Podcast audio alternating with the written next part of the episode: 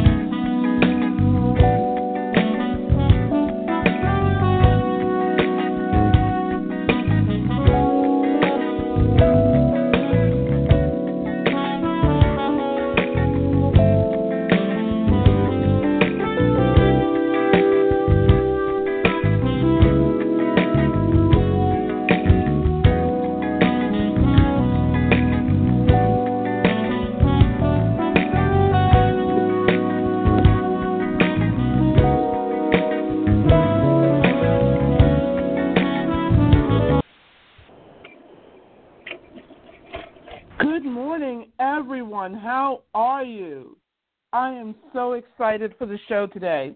This show is been provided by Nicole Condit Duncan Photography. She is a photographer, a travel photographer, and an international photographer all over the world, a humanitarian and a business consultant who has helped us everywhere. Um, this show is really special to us today. Nicole is also our Listen Give Global Advisor, and we're so excited to have her uh, provide this show with us today. We have Robert Katende from Uganda who will be coming on the show from the Queen. He's the real life coach of Phiona Mutesi, who was depicted along with him in the Queen of Katwe movie about her and how she learned to play chess. And that was a Walt Disney movie. Then we have Esther Mbabazi. She was actually uh, shared with in the New York Times um, about her award-winning work on the uh, of teens, and really excited about having her on. She depicted teen life. And then we have Nicole, who's going to share with us about her travels and being a mother, and you know, comparing what she's seen in uh, her travels uh, abroad in Africa and other countries of everyday life with Robert and Esther to share in their thoughts and what we can learn from them today. We're going to bring on Jay Logan in just a moment. He is going to give you the news for the first five minutes of the program. Please listen in with him. Um, and I'm going to bring Jay on now. Jay is coming in to us from the San Francisco and Oakland area, and I'm coming to you from the New York area. And we are actually live broadcasting to you all over the world. Thank you so much as we bring on Jay Logan. Mr. Logan, how are you today? Hello, hello, hello. How are you? I am fine today. Gail, it's uh, sunny out here. Started off cold, but I'm fine. California's doing well. Well, Jay, you know, I know that you're going to bring in the weather for us and, you know, what the forecast is out there, okay? And we look forward to hearing what that is. So, would you please give our audience uh, your five minute broadcast on different areas that are going on around the world, if you wouldn't mind? Okay. Um, uh, Gail, um, I'm wondering, do you ever play lottery? Well, I do, and I'm going to bet the lottery right now that you're going to give our audience the right lottery numbers for them to win while I bring on our guests. What do you say about that, Jay? Okay. Well, I'm going to talk about a little lottery here, Gail. You go ahead and do what you got to do, and I'm going to talk about where this money actually goes. You know, um, North Carolina, if they're asking uh, in that state, you know, where do the millions raised by the North Carolina education system lottery money goes? And um, there, you know, a lot of teachers right now across the country they're going on strike, and you're wondering why do they need more money? You know, with this lottery, us playing lottery, and portions of the lottery should go to the school systems. Um, so um, we're going to break it down here. We're going to find out in North Carolina. Let's find out where those millions might go. So here's a, a breakdown. I'm not going to read the whole article because you can find this on our website. Um, but I'm going to let you guys know that uh, research by CBS indicates that less than 1% of revenue raised by lottery sales was spent on salaries to benefit um, uh, was spent on to benefit uh, lottery employ- employees. So the employees of the lottery they only get one percent of all those millions. Um, the rest went to education, but the lottery doesn't decide how that money is spent.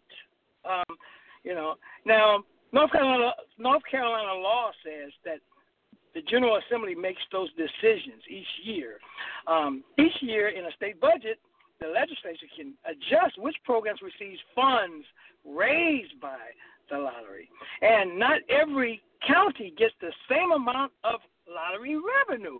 Now, I wonder why it's not split evenly through every county. Uh, maybe kids, and you know that varies. You know, um, uh, the purpose they say for this explanation, well, used to Wake uh, County breakdowns. Um, so in North Carolina, last fiscal year, Wake County received a total of $57 million roughly, um, and was broken down into five categories. Um, $38 million for non instructional support, which uh, include the cost of support staff and um, also um, um,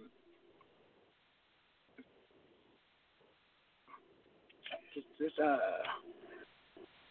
I'm sorry. Um, well, it includes the, the excuse me, um, of support staff, and a lot of the money um, that was raised um, is not going to the, the counties that need it the most. Um, Ten million dollars was for construction. Um, Three point million dollars is for college scholarships, and um, three million dollars is for pre-kindergarten, um, and one million is for financial aids and grants. So this is how um, North Carolina spends its money. So I don't really see here where they're raising the salaries of teachers.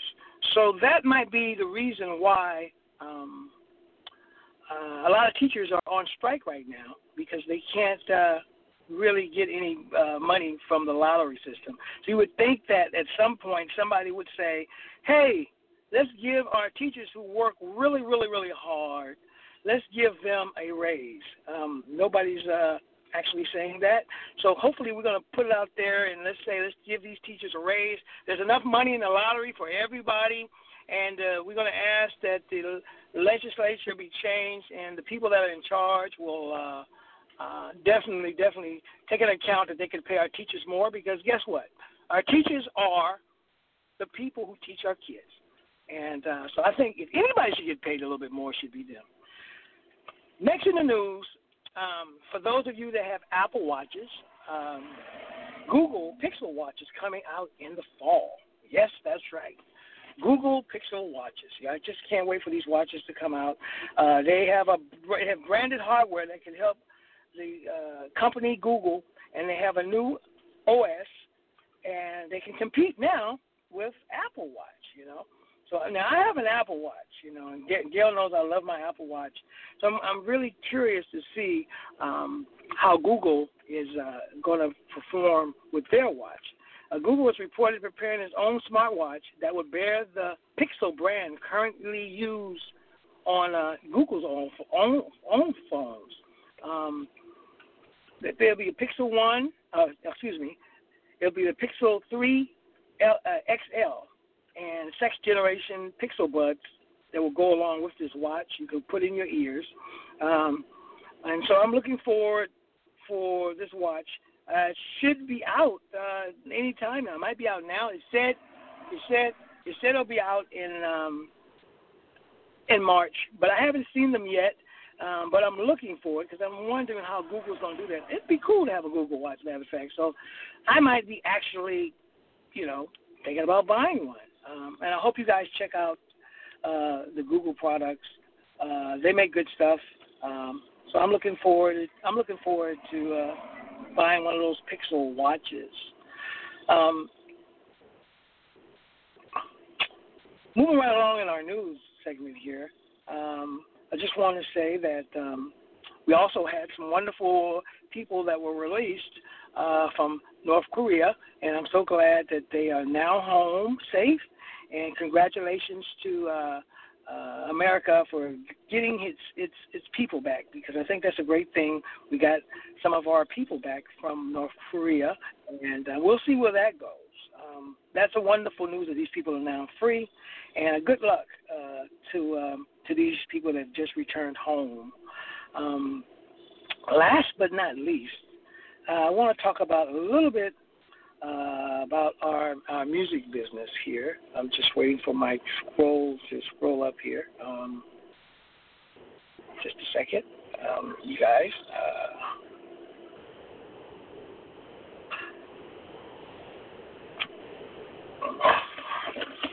well, technology always uh, slows down when you're trying to uh, get things done. I'm looking at my uh, my iPad is not updating for my last segment here. So just bear with me for a second. Um, wow, wow, wow, wow, wow. Okay.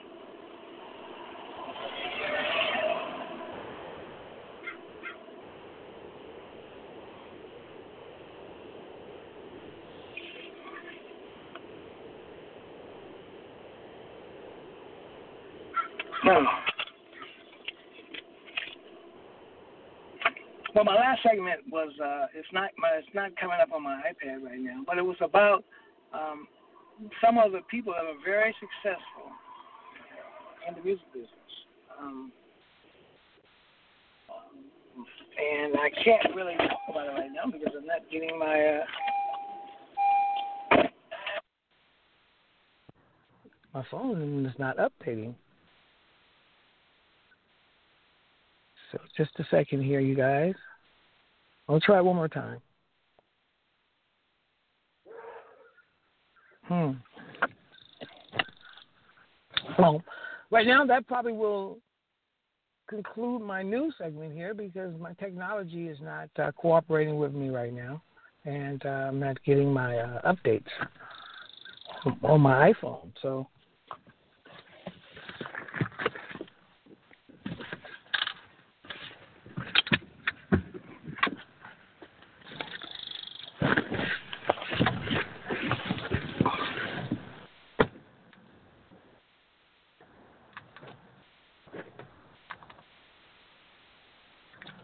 try one more time here.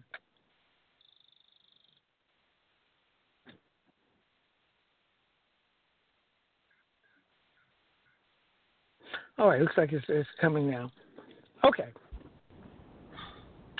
My final segment here, still waiting for it to update. Um, we're going to talk about some of the successful um, uh, people in the music industry.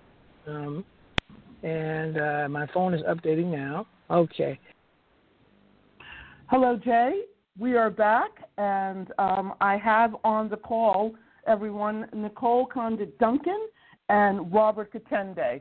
Welcome, Robert, and welcome, Nicole. We are very happy to have you at Listen Give Live Savoy Radio today.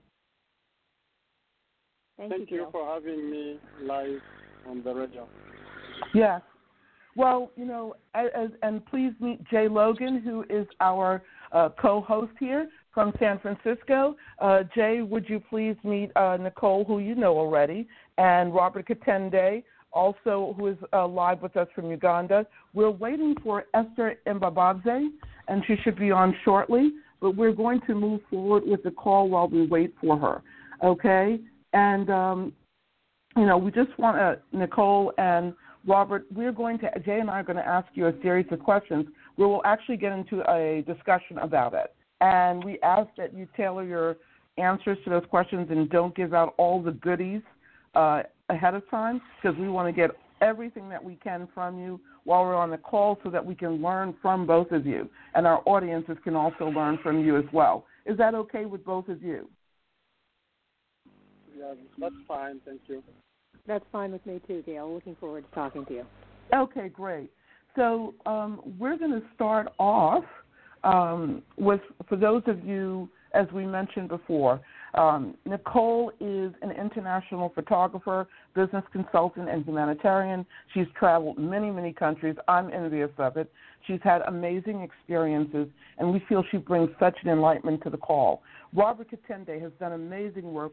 He is the real life coach from the Queen of Katwe movie for Phiona Mutesi. He has brought youth to learn about chess that has increased their life uh, lessons and also increased their academic performance.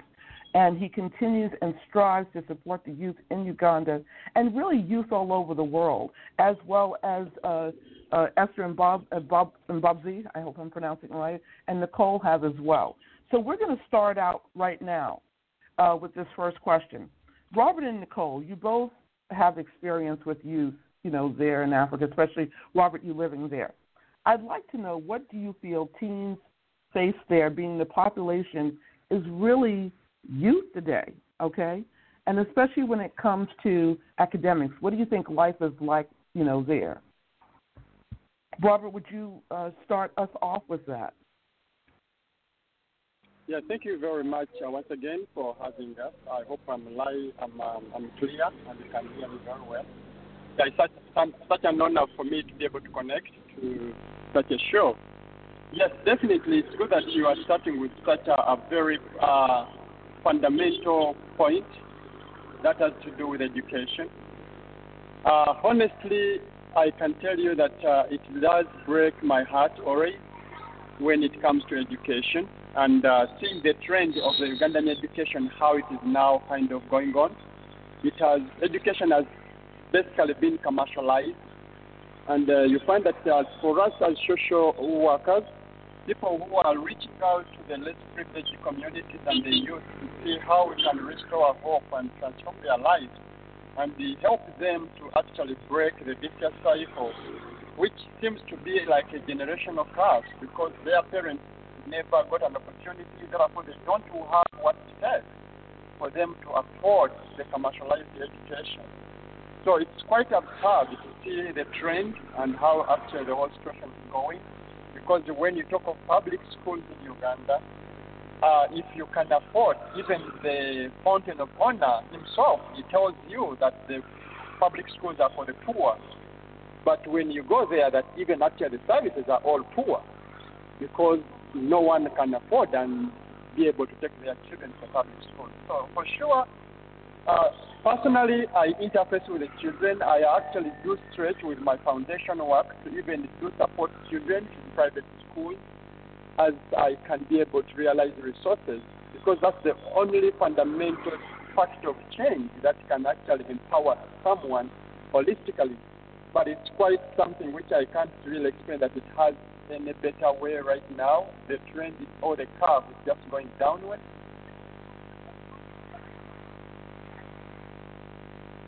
So you find that the poor will definitely continue to be poor, and then the rich will always continue to thrive because they can afford to take their children to school.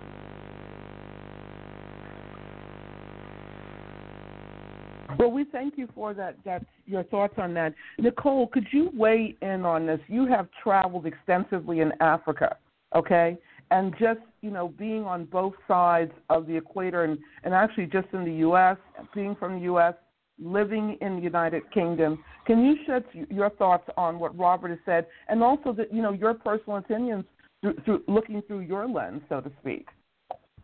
Well, I, th- I think actually, I think Robert has brought up some great points about the accessibility of education, and I think one of the things that I find very inspiring about what Robert has done is is the understanding that education just isn't about reading and writing and mathematics.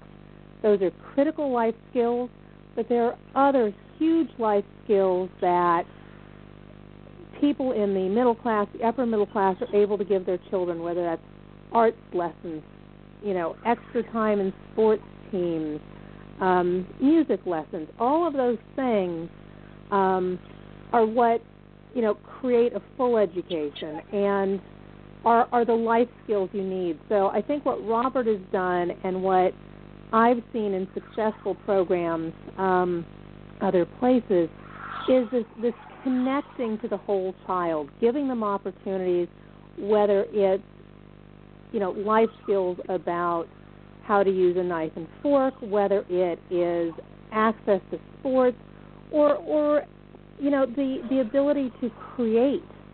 I think are critical pieces that make you able to succeed in life. It, it's not just about you know sitting at a desk and learning to read and write, as important as those are. It's it's understanding how you can participate in the bigger world. And so programs like Robert's, um, programs like one we saw in South Africa called Imibala that is providing children with school uniforms, but also with arts and ballet and drama classes. These things are the critical pieces to education. Wow. Wow. Well, you know, I, I can actually say, you know, Jay, do you have any thoughts about what they've just shared?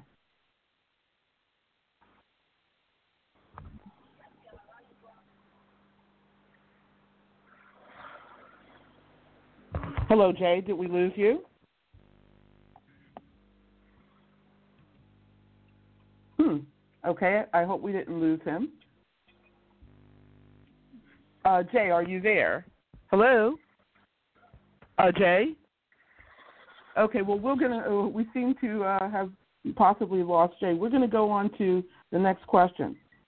You know, um, Esther and uh, sorry, Robert and Nicole the way academics is taught today in school, what, you know, Nicole, you just touched on this.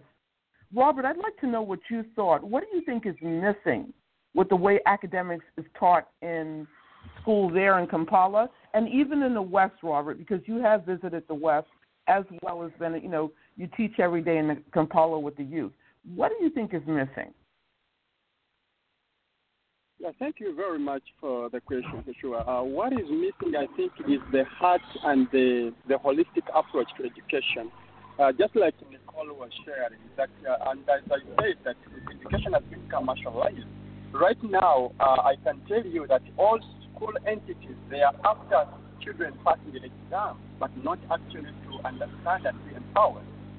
No matter how they pass the exam, they want to see those big grades but if someone scores a distinction, then the school is making more money because all people who can afford they will actually their children to the same school. But when you take children on a personal basis, try to check and find out how competent they are, how they have developed their soft skills, you can be shocked. And uh, that is the trend. I think what is really missing is the value, the content of the education itself because you find children in class, they they recite, they just cram to pass exams, they actually revise past papers to know how to pass because the exams have um, they have national exams. They are now all working for national exams. So when it comes to blend, blending in into the society, having the ability to thrive with the soft skills, with the critical thinking, with all other necessary skills they are nowhere. And that's what really the company is. Because uh, that's why you find currently it's very hard to have, uh, right now in Uganda, it's really very hard to really feel proud of a, a kid that is really now being educated because you find they are lacking in so many ways. There are so many people with the papers, but nothing they can actually show or do potentially. They cannot even stand, they, they don't even have the confidence because they know they cannot do it. So the missing component, I think, I know it all started in Uganda when the education, when they privatized the education and uh, the government, you, before actually, before the universal education, the government or the public schools were the best in the country. The moment they declared them all to be free education, private schools was like a boom and all the students and all the government ministers, none of them even has a kid in the public school. So that is, I think, a, missing component. And when you go to the private schools, they don't also have a content. They are after passing the exams to see how they can really maximize the number of children coming because they are passing the exam. Uh, you know, Nicole, I would love for you to weigh in on this because I know that you have some experience in understanding this, and we've talked about it in the past with you with Jay as well. We'd love for you to weigh in on your thoughts. And, and Nicole and Robert, if you could just talk a little louder and and and uh, a little clearer from the, some of the background noise, because I know that there it is there, and we apologize. So Nicole, please let us know what you think. Well, I, I think I think Robert has just you know really nailed some critical issues, um, and I think not just for Uganda but for education around the world. I think we are using a two things. I think one is this this issue about teaching to exams. I think is is a model that is hurting our children. Not only are we stealing their childhood from them, we aren't educating them. You know, what we're saying to them, all that matters is memorizing these answers and performing on a test, which you know, so they don't end up educated, they don't end up excited about learning, and they aren't prepared for the world of work, which is actually about problem solving in many cases. Um, so if all you've done is memorize answers, you're not ready for work. Um, we're using an old industrial model about going and standing on an assembly line in the age of information. And whether you're in Uganda or Silicon Valley or Paris, you're expected to solve problems in in the workplace today, and and we're not preparing them for that with with that. And I think the other critical point Robert's bringing up about the commercialization of education is critical. And you know whether it is the continued dominance of private schools in the UK, the move to charter schools in the U.S. that are that are profit making, or as he was saying, the the, the commercialization of schools in Uganda. All of those things are not about our children. Those are about profit making and not turning out a generation of children that are educated. Um, so I, I think what we're seeing is, you know, a lot of connections around the world in in how we are failing our children, and and all of these things are connected and all of us are connected. And i think these dialogues we're having are, are the are the way we can start learning from each other and finding the best practices. You know let's let's get sport back into education. Let's get chess into education. Let's get debate club in there. Let's give these children the skills they need to succeed in life and to be happy successful people not just monetarily but as in their mental health as well. Well, that's going to definitely touch on another question uh, from us at the end with uh, Nicole, with you and Robert. Uh, Jay, I know you had a very important question for them.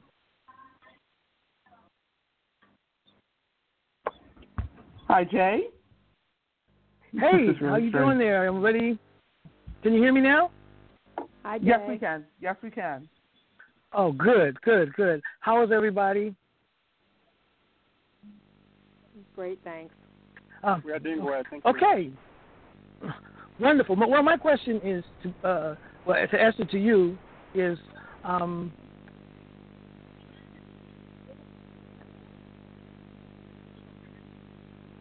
Did we lose you again, Jay? Esther, Esther, you, you shared the life of three teenagers in Uganda. Now, do you think the game of chess would help these teens learn life's lessons and improve their academic performances? And and, and you and you weigh in too, Nicole, because I'm just wondering, uh, do you guys think that that the chess, by teaching them the game of chess, will help these teens learn life's lessons and improve their academic performance?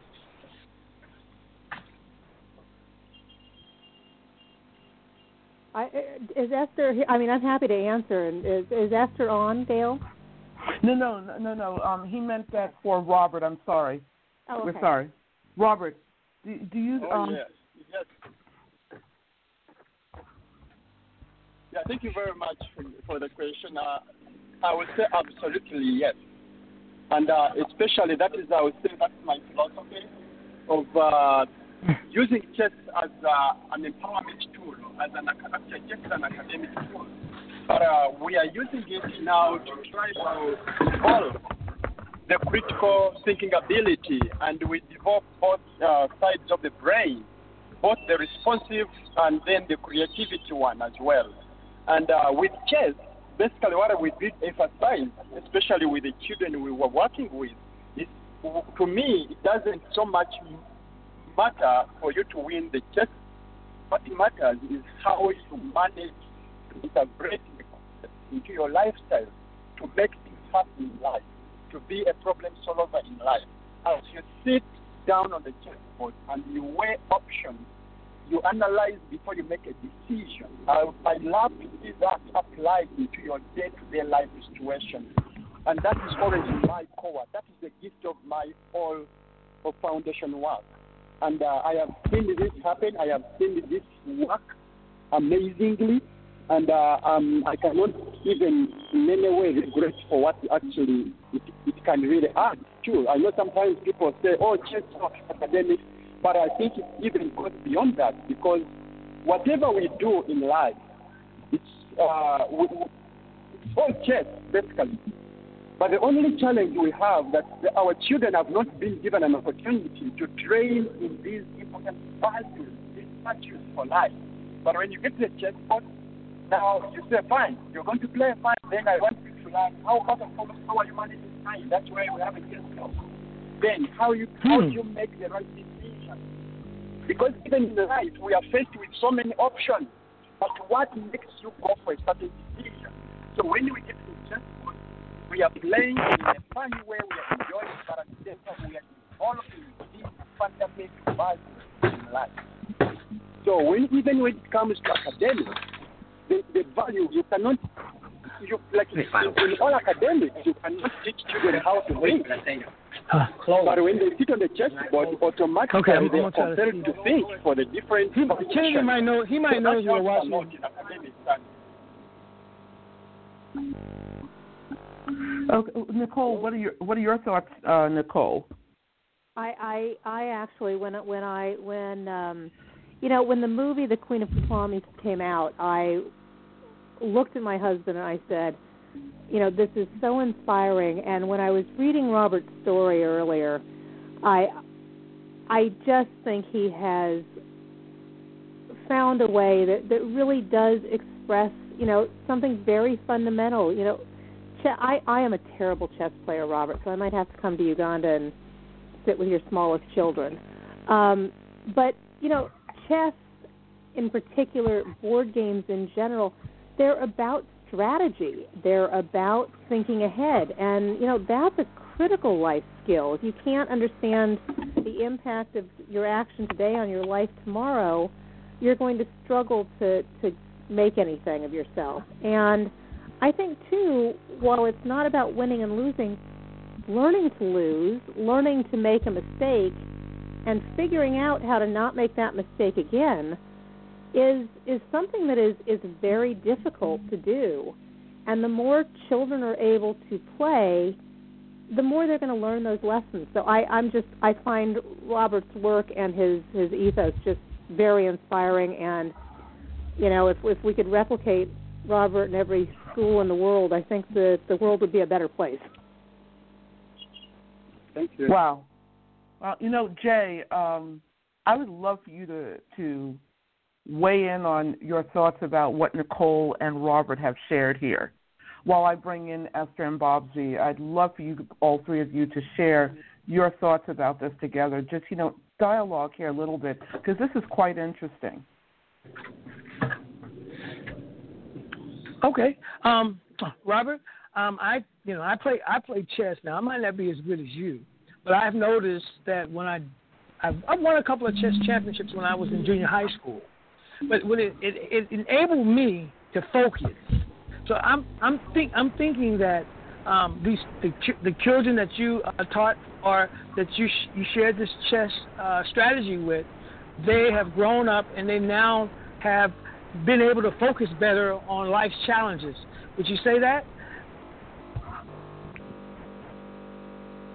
Robert? Yeah, actually, it's not even after growing up. But it, yes, can you hear me?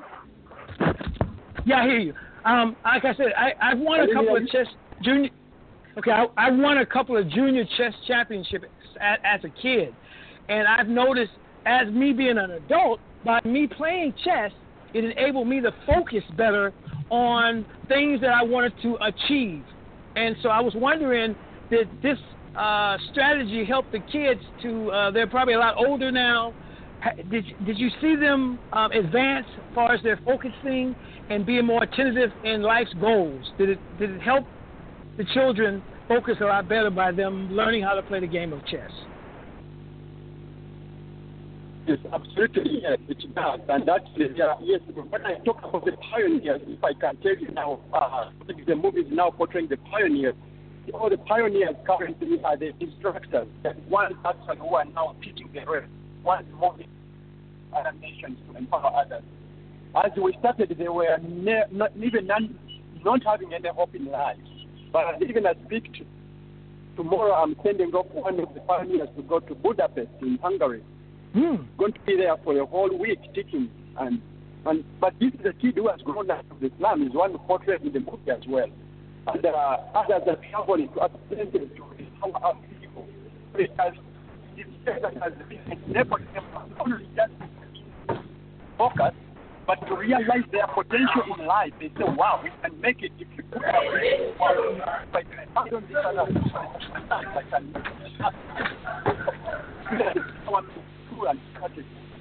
Just as the call it's not about losing and winning. Even in life, everyone in life we all experience, we all get frustration, but we have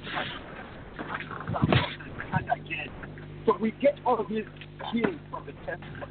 You lose again, give up, you go and fight your to the sun, you have to reach the time and move on.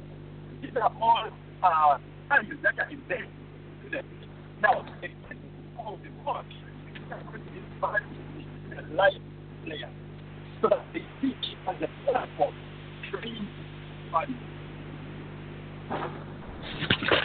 Wow, interesting. Uh, Nicole, did you weigh in? Do you play chess, Nicole, or do you um, see the advantages you know, I, of I, learning? I, I sadly know I know how to move the pieces, but I have never been a very good chess player. My um, my husband is a very good chess player. My oldest son is a very good chess player.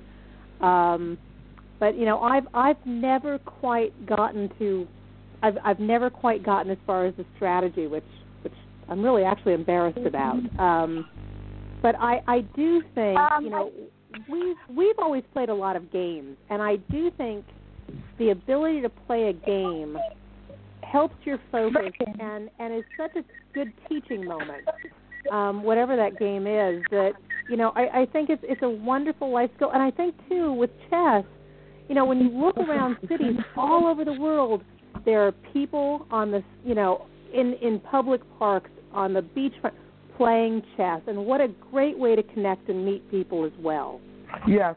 Um, Nicole, I'm sorry to interrupt you, but we've brought Esther Mbabazi on the, to the call right now. Esther, please say hello to Nicole Condit Duncan and your fellow countryman Robert Katende, who's also in Kampala, and Nicole, who has uh, so graciously bring, brought this programming today to us.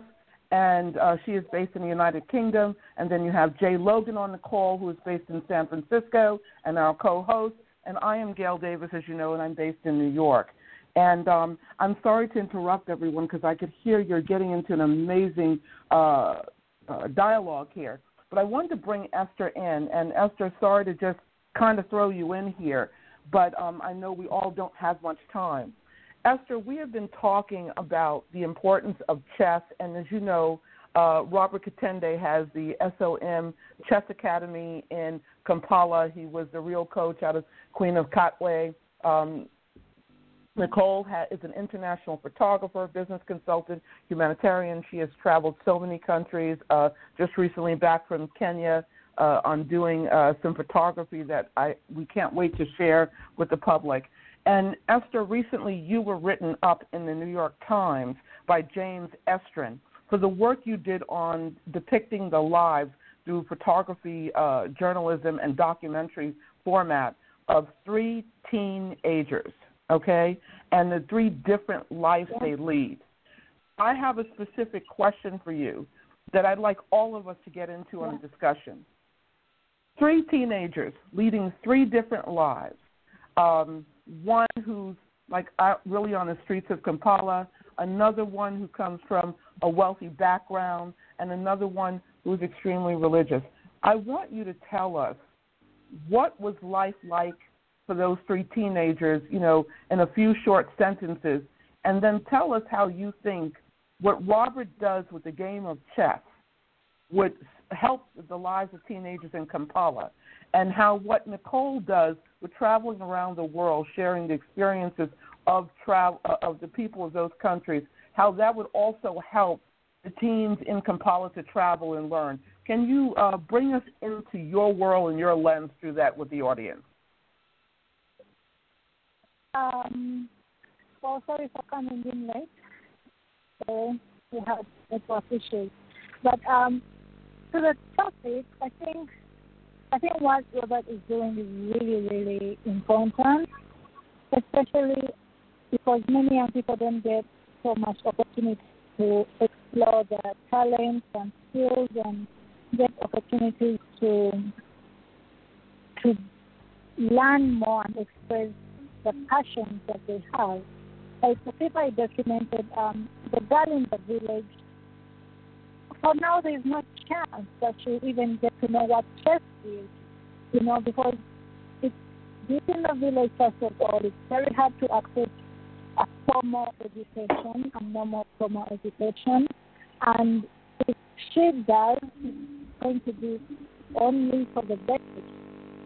So these, these activities, like what like chess and other mind games and even physical games like netball, football, co-curricular activities are brought out to kids in different situations. I think it would be very, very helpful for the young people. Like so that the girl that I documented from background. She we can't, kind of Esther. We can't hear. We can't hear you too well, Esther. It's going in and out a little bit. I'm sorry. If you could uh, just. Oh. Okay, there we go. I can hear you now better. Okay. Um, I was saying um, that the the rural, the children in the rural areas of Uganda don't get so much opportunity. But um, I was giving an example of the the girl that I documented in the urban areas, coming from a wealthy background. An international school, and at the international school, they teach an international curriculum. They do co-curricular activities. To play the piano. She gets to are you hearing me? Uh, yes. Can someone mute themselves in the background, please? Uh, Robert, I believe that may be you. Right, just a moment. Robert, could you mute yourself in the background? Great, thank you, um, Esther. Go ahead. Oh, um, yeah, I was saying, um, for her, because she has the opportunity to go to these uh, fancy schools, she gets the opportunity to learn all the different skills and passions, and she gets to follow what she wants to take on in life. While in most of the schools, it's that's not an option. So for me, having such uh, such an activity going on, like in the slums of Kampala, in the rural areas of Kampala, teaching kids to play chess, to learn all of these other games, and actually follow through to be world champions. That's like the best thing that can happen to them, because most of them know nothing about these games in the first place. Wow. Robert, um, Robert and Nicole, I would love for you to weigh in on what Esther has shared.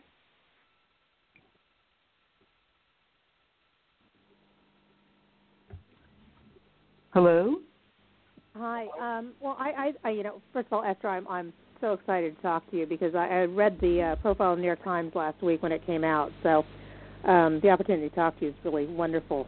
Um, and you know, I, I think Esther's raised some great points that you know we the the children need these these opportunities to to expand their horizons. And whether you're in a, a rural setting or an urban setting, um, you know that that that presents to you different opportunities. But if you're struggling to survive, you're not going to have them. But everybody can find a way to create. We can we can give people ways to to engage, to to see a bigger world, and and I think to you know to develop their skills. And it doesn't have to be big expensive computer programs. It, it can be a chessboard. It can be a deck of cards. It can be you know it can be a camera in somebody's hand, and all of those things. Um, will will give children self confidence and give them some skills to, to make their way in the world. Robert, what is what is your thoughts? I really want you to weigh in on this, Robert, please. Yeah, yeah. Thank you very much, and uh, I thank you also Esther for coming online as well.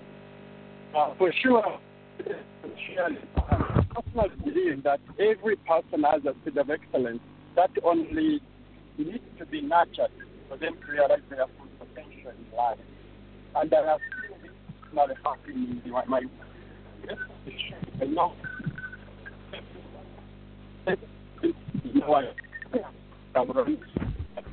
Robert, we cannot hear you. I'm sorry. Can you? Uh, uh, we cannot hear you.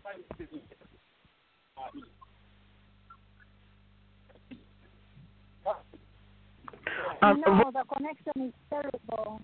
Robert, we cannot hear you.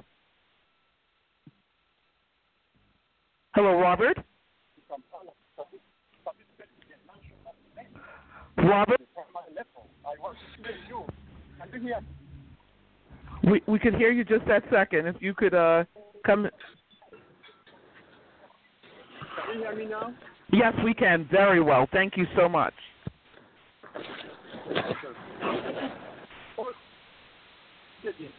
opportunity be able to thrive. Uh, in like I, I have a program running in Gulu. Last weekend, I had a team of uh, girls, they're 14 years. They came to the national. Before they were lacking the confidence because they are from the rural setting. When they hear coming to Kampala, they feel they cannot even make it. They came to Kampala, participated in the national event, and they were challenging even the boys in the primary category, and they emerged champions. Their self-esteem is boosted. You cannot tell them, oh, people tell them you are from the north, you are from Mukuru, you cannot, you cannot do this. Now they come, even realize that they can express themselves well on the stage, so that builds their inner ability. Because at the end of the day, what makes the change has to come from within. If you don't believe in yourself, you can't make it happen in life. So building these values in life, I think that's really very, very important. And uh, we should not miss that when we are empowering the youth to evolve that self-esteem. The moment you lose it, then you can't achieve. Even when you know something, you will lack the confidence to do it. We, truly thank you for that. Um, if everyone could mute out when there's uh, when others are speaking, it would be helpful because we can hear background noise, and we know that it's you know calls from around the world. And we apologize to the three of you and to the audience. We'll be better audible the next time we have the three of you on. Uh, Jay, you have a very important question about music to all three of them. Yes, and this this goes to Esther, uh, Nicole, and Robert. Um, for the three of you, how does music play a role in the quality of life for young people? And each one, each can answer.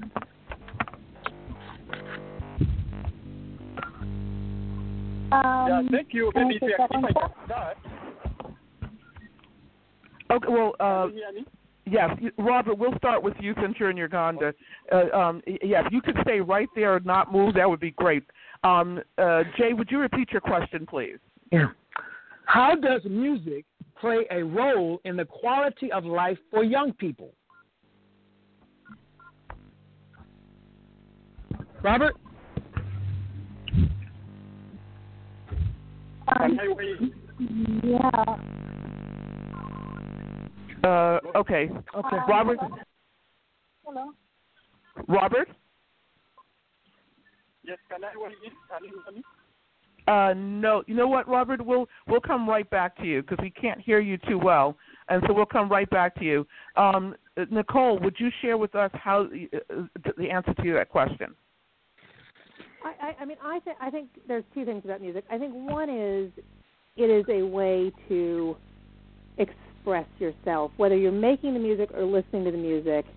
There is music out there that that sort of you know suits any mood and emotion. So when you need you need perking up, when you want to dance it out, when you're angry, all of those things are available in music. Um, I think the other piece of that is that it connects you. It, it's it's like reading. It makes you realize you're not alone. There's, you know that your struggles are not just yours. When you hear something, you're you're part of something bigger. So um, I think I think you know I think music, and I think it, it taps into a different part of our brain too. I think um, one of the things that resonated with me in, in Esther's story was when she talked about um, the young man who was who was going out and clubbing and, and kind of trying to trying to make a life. And I thought that you know you you could see that story anywhere. And I think that's such a wonderful thing about music is that it ties us together and and we find rhythms that that we can all enjoy. Um, so I, I I think it's it's it's you know it's such a it's such a critical part. And back to the discussion we were having before um, about different parts of education, I think when you've seen schools that have in the U.S. that have taken out their music curriculums, you see people's grades suffer um, because music music does does help our brains. So I think it's I think it's a part of education. I think it's a part of life, and I think it's a part of that youthful experience to go create music.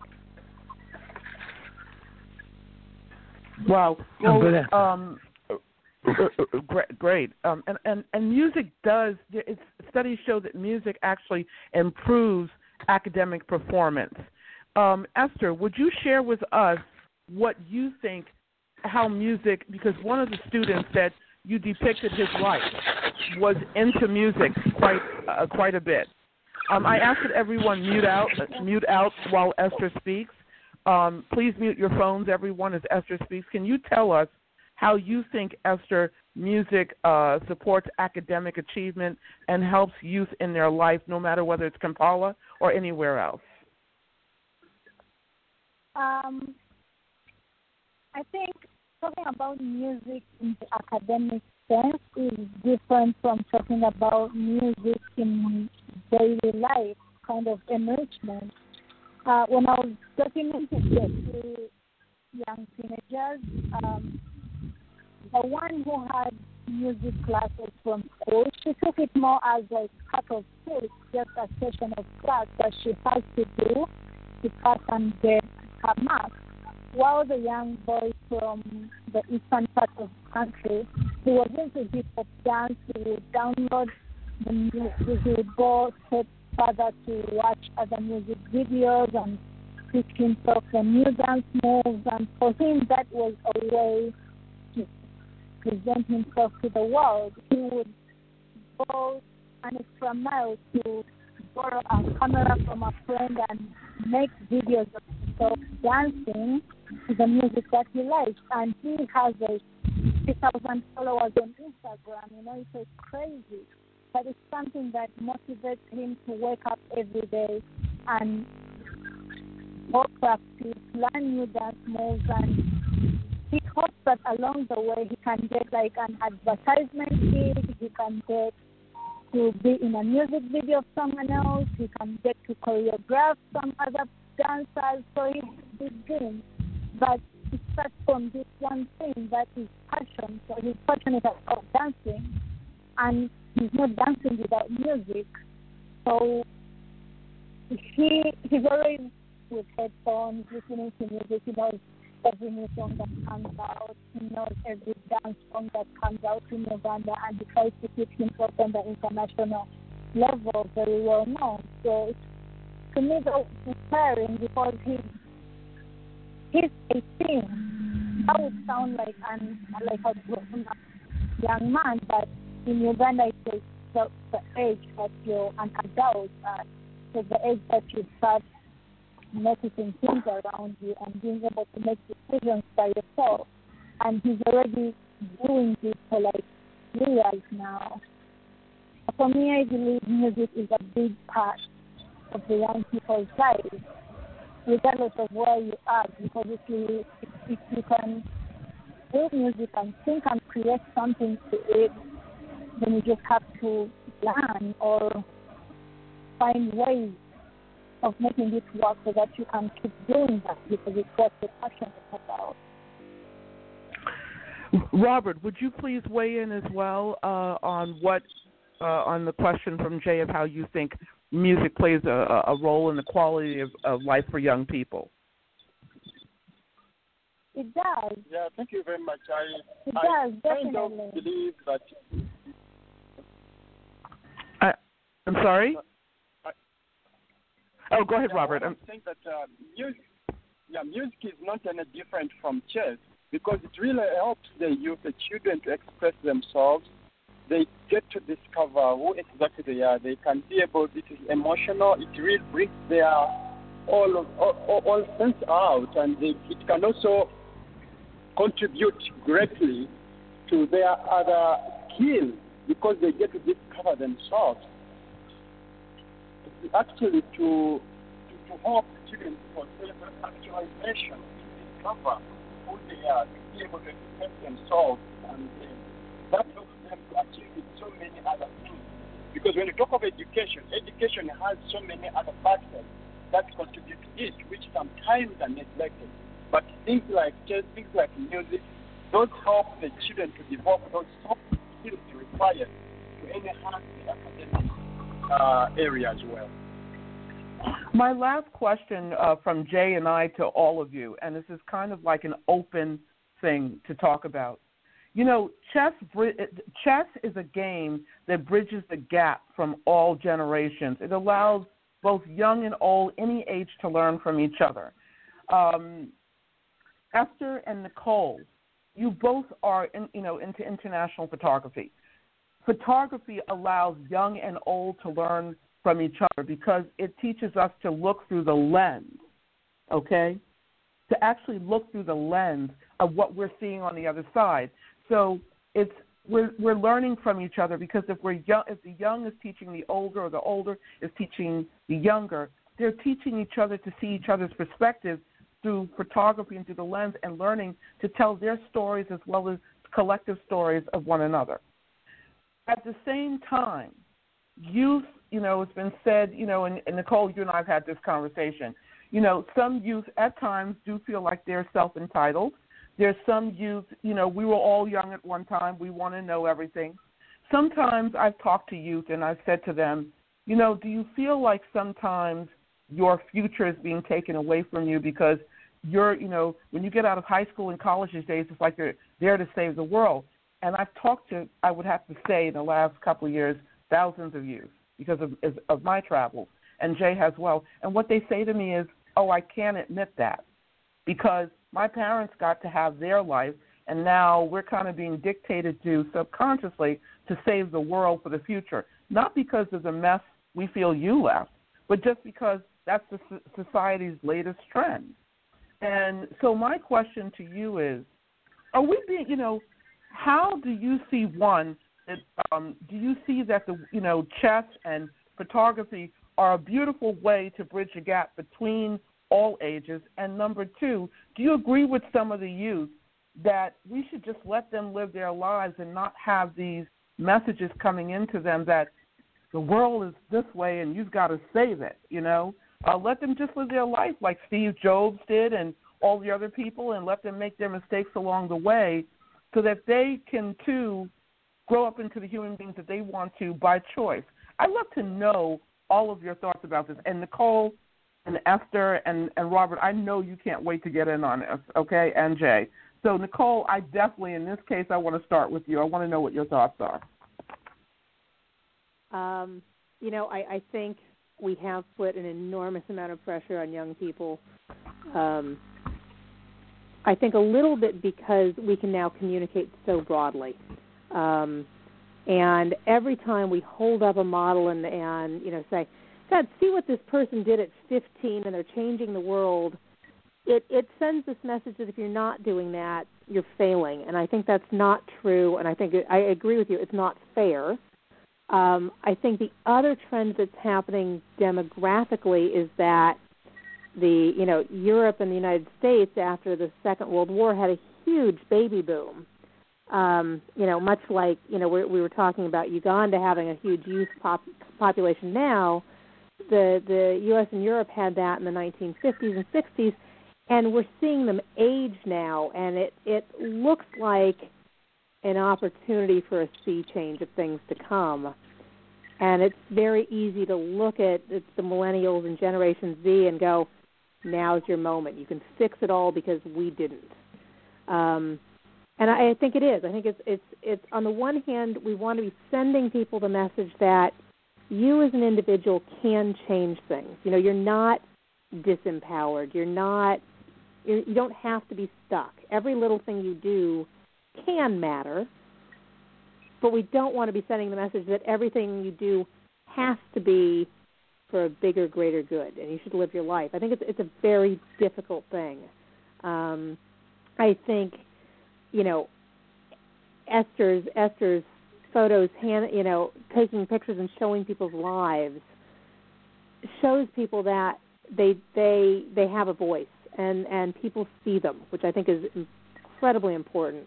Robert working with all of these children shows them that their lives are important, that you know they have a huge amount of self worth, uh, or that they have a huge amount of worth, and then they have to develop into you know that self worth that he was talking about.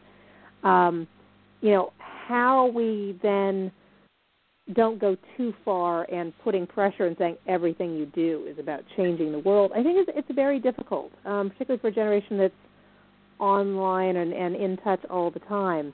Um, and you know, I, I, I just think I think it's a difficult balance, and I think we are asking a lot of people, but and and I think young people actually ought to be turning around to people my age and going, you go make a difference. You know, you you be the change you want to see too. I think they should be throwing it back to the rest of us.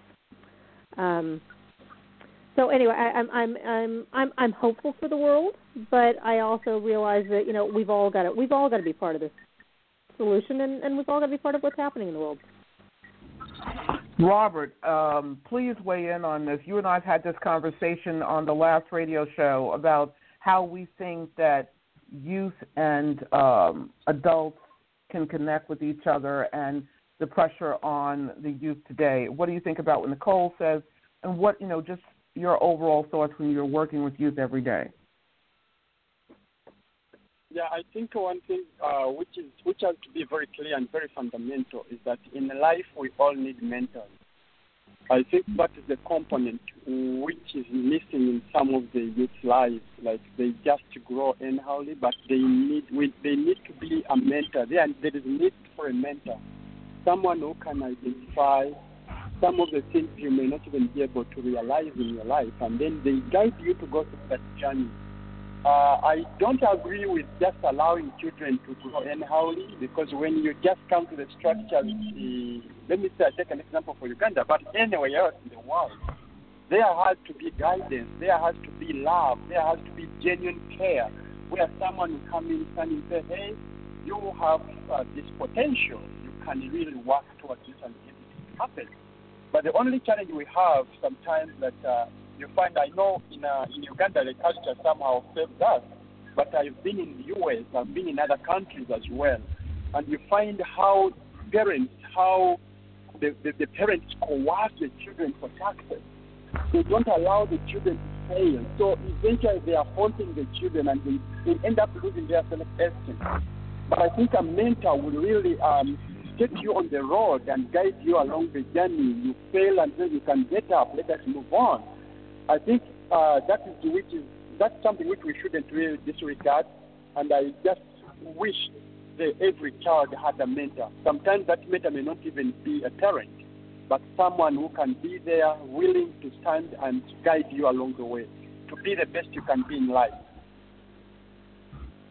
And Esther, would you please weigh in? Esther, um, your your phone was going in and out before. We really want to get what you uh, your thoughts on this. Would you um, please share your thoughts with us on this subject? Um, actually, I would like to repeat the question again because I wasn't I was getting you different because I didn't want to interrupt. Uh, I'm sorry, I didn't quite hear you. Um, I'm requesting to say the question again. I, I, we can't hear you too well, Esther. I think she couldn't hear the Uh, question, Gail. Oh, I'm sorry. I'm sorry. Um, so the question is, Esther, what are your thoughts about young, you know, uh, young and old um, together? You know, um, using things like chess and photography and things of that nature to bring young and old together across all generations, as well as the pre- as well as the pressure on young people today to feel like they have to save the world rather than just living their own journey in their own life without that added pressure. What are your thoughts on that? Mm.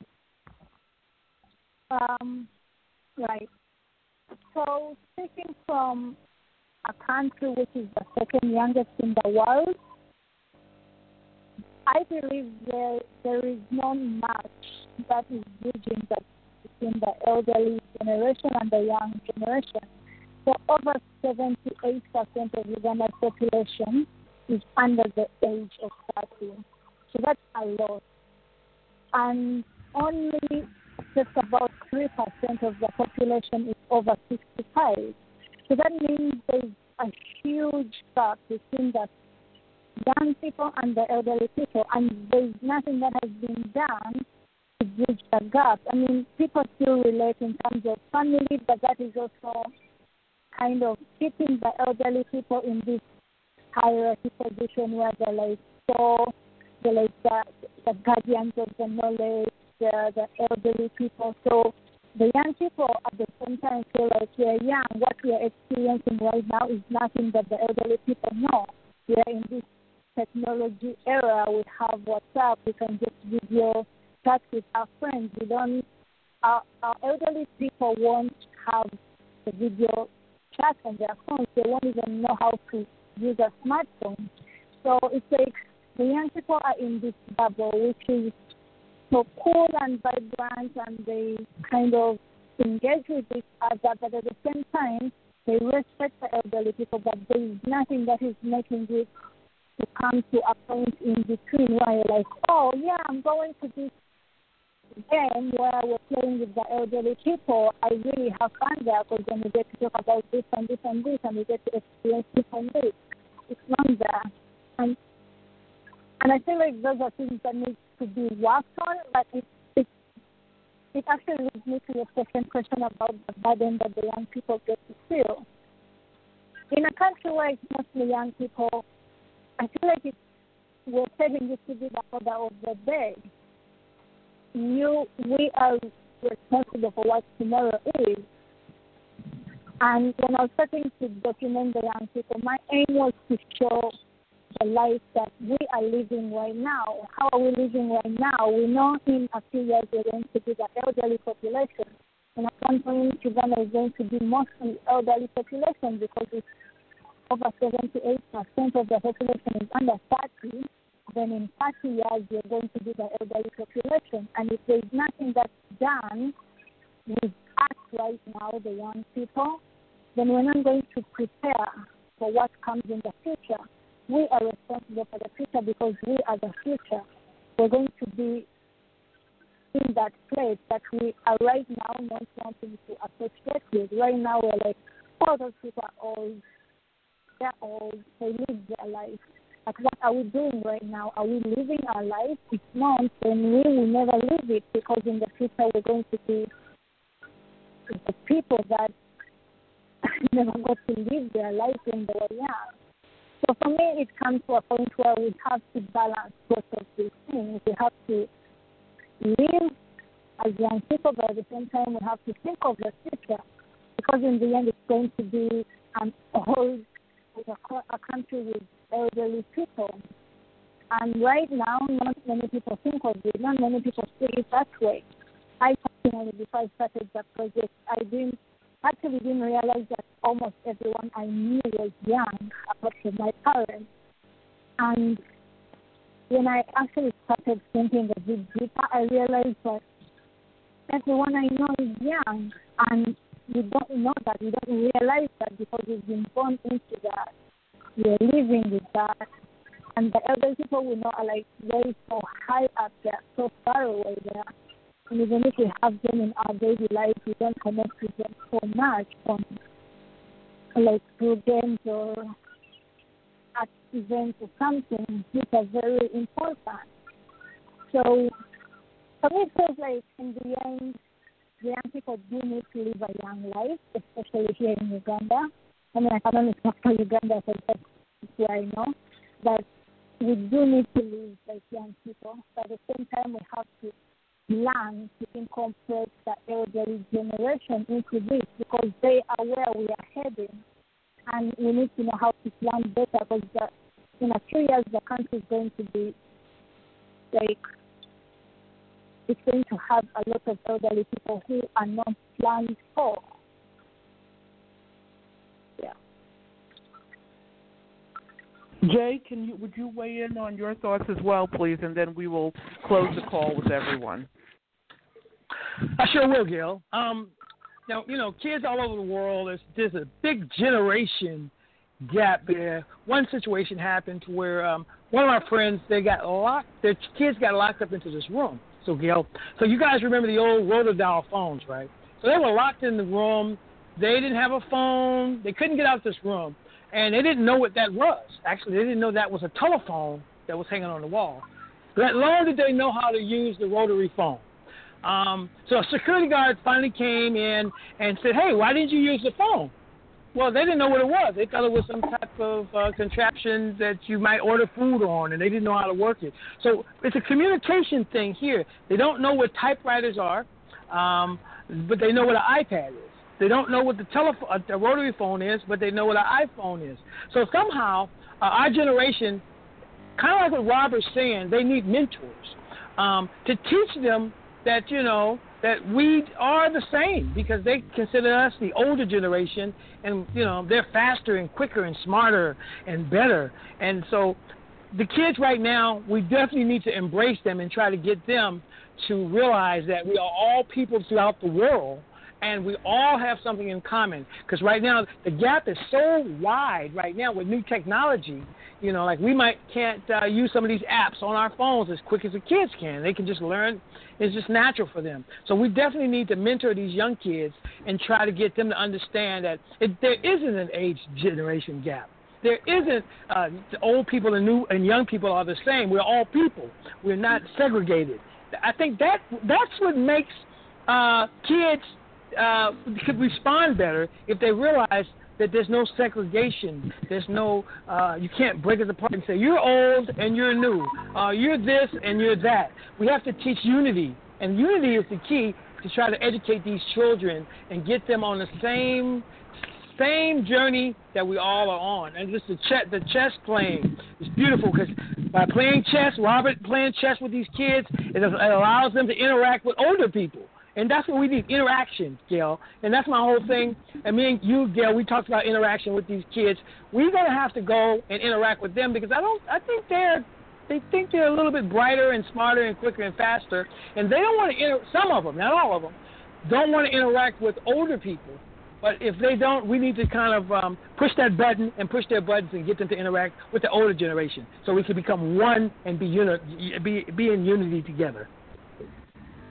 Well, I'm gonna I'm gonna end it on on uh, an aspect with first of all thanking everyone for being on the show, and end it with an aspect that one one time Robert Katende and I spoke on, and and um and also uh, Nicole spoke on. I think we all have our thoughts here, but the one thing I think we have to remember is to stop.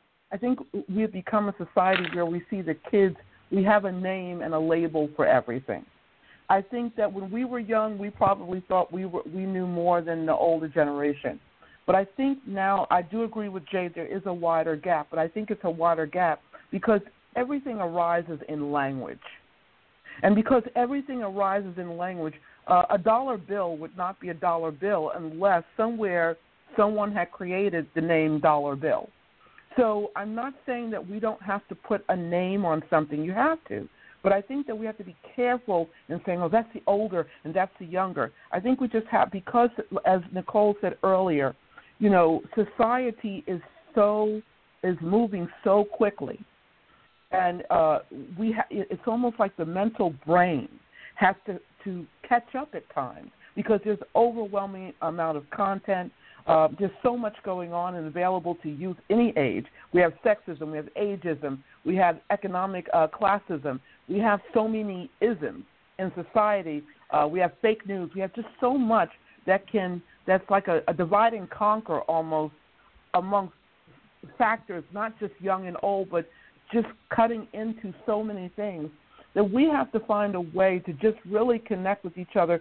Just going back to the basics of you know what Nicole said, what um, Esther and Robert and all of us are saying, which is just really learning from each other. You know, um, sitting with each other, connecting, and you know, I just want to also remind all of us that when we were six, when we we're 16, we don't do the same things as we did at six, and when we're 36, we don't do the same things as 26.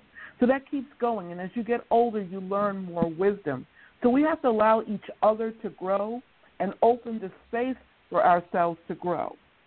You know, that is the basics. I think if we can start there, just allowing, just allowing, just being with each other as we are, and really that gives us a chance to see what's going on around us. Uh, I think that what uh, Esther and and and all of us are doing in different ways of taking ourselves off of technology and engaging and having one-on-one conversations that brings us back to the core of who we are as everyday human beings. And if we can begin with that, then we can begin to be responsible for like the United Nations Sustainable Development Goals, which is no poverty or zero hunger. Because if I help you get a job or or Nicole helps uh, me get a job, then she's just ended poverty. Or if Robert invites someone in his home to have a bite to eat, he's just helped them not be hungry for the night. Okay? And if Esther depicts someone in photography uh, that needs to go to school because they pay for school in Africa at times, then she may have just helped uh, funding to go for, for quality education. So I think if we look at how we fundamentally can have uh, everything work, like all services and everything be be in a, uh, a basis of equality for all, which hopefully we'll get there one day. I think that the burden on youth will be different, and they will live their life like we did with choice. So that is that's the only thing that we can hope for. And we, uh, Nicole, we thank you for bringing this episode to us today. Um, I would love to see you know a project come out of this. I know I'm putting everyone on the spot, but I would love to see um, Nicole and Esther come together on maybe a photography project. I'd love to see. Uh, we are going to support Robert Katende with the SOM Chess Academy. Uh, we're going to be working with him as a team to not only build funding, but to build awareness of what uh, chess provides. And um, you know, and Jay and I work from music to international affairs, so we will be supporting in all those areas, and we will uh, supply all of the three of you with each other's information. And we just thank you individually. Again, this, this is brought to you by Nicole Condit Duncan Photography. You can find her at Duncan Blog on Instagram and on Duncan uh, Duncan Blog Photography online. You can find Esther and Babab Mbabazi on Esther E S T H E R M B A B A Z I dot com to learn more about her. You can find Robert Katende at the Robert Katende Initiative, which is robertkatende.org, R O B E R T K A T E N D E dot org. And this is also brought to you by Listen Give Savoy, Radio and Listen Give Savoy organizations. That's Listen Give Initiative and the Savoy, and also Mango Lemon Group and um, Software Sounds with Jay Logan. Thank you so much, everyone, for being a part of this, and we hope to have you on again. Have a good day, everyone. Thank you, Gail. Thank you, Jay. Thank you, Nicole. Thank you.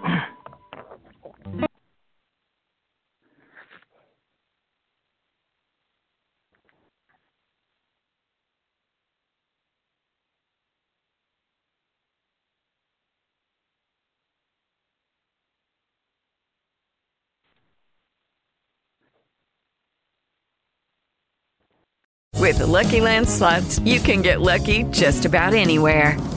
This is your captain speaking. Uh, we've got clear runway and the weather's fine, but we're just going to circle up here a while and uh, get lucky. No, no, nothing like that. It's just these cash prizes add up quick. So I suggest you sit back, keep your tray table upright, and start getting lucky. Play for free at LuckyLandSlots.com. Are you feeling lucky? No purchase necessary. Void where prohibited by law. 18 plus terms and conditions apply. See website for details.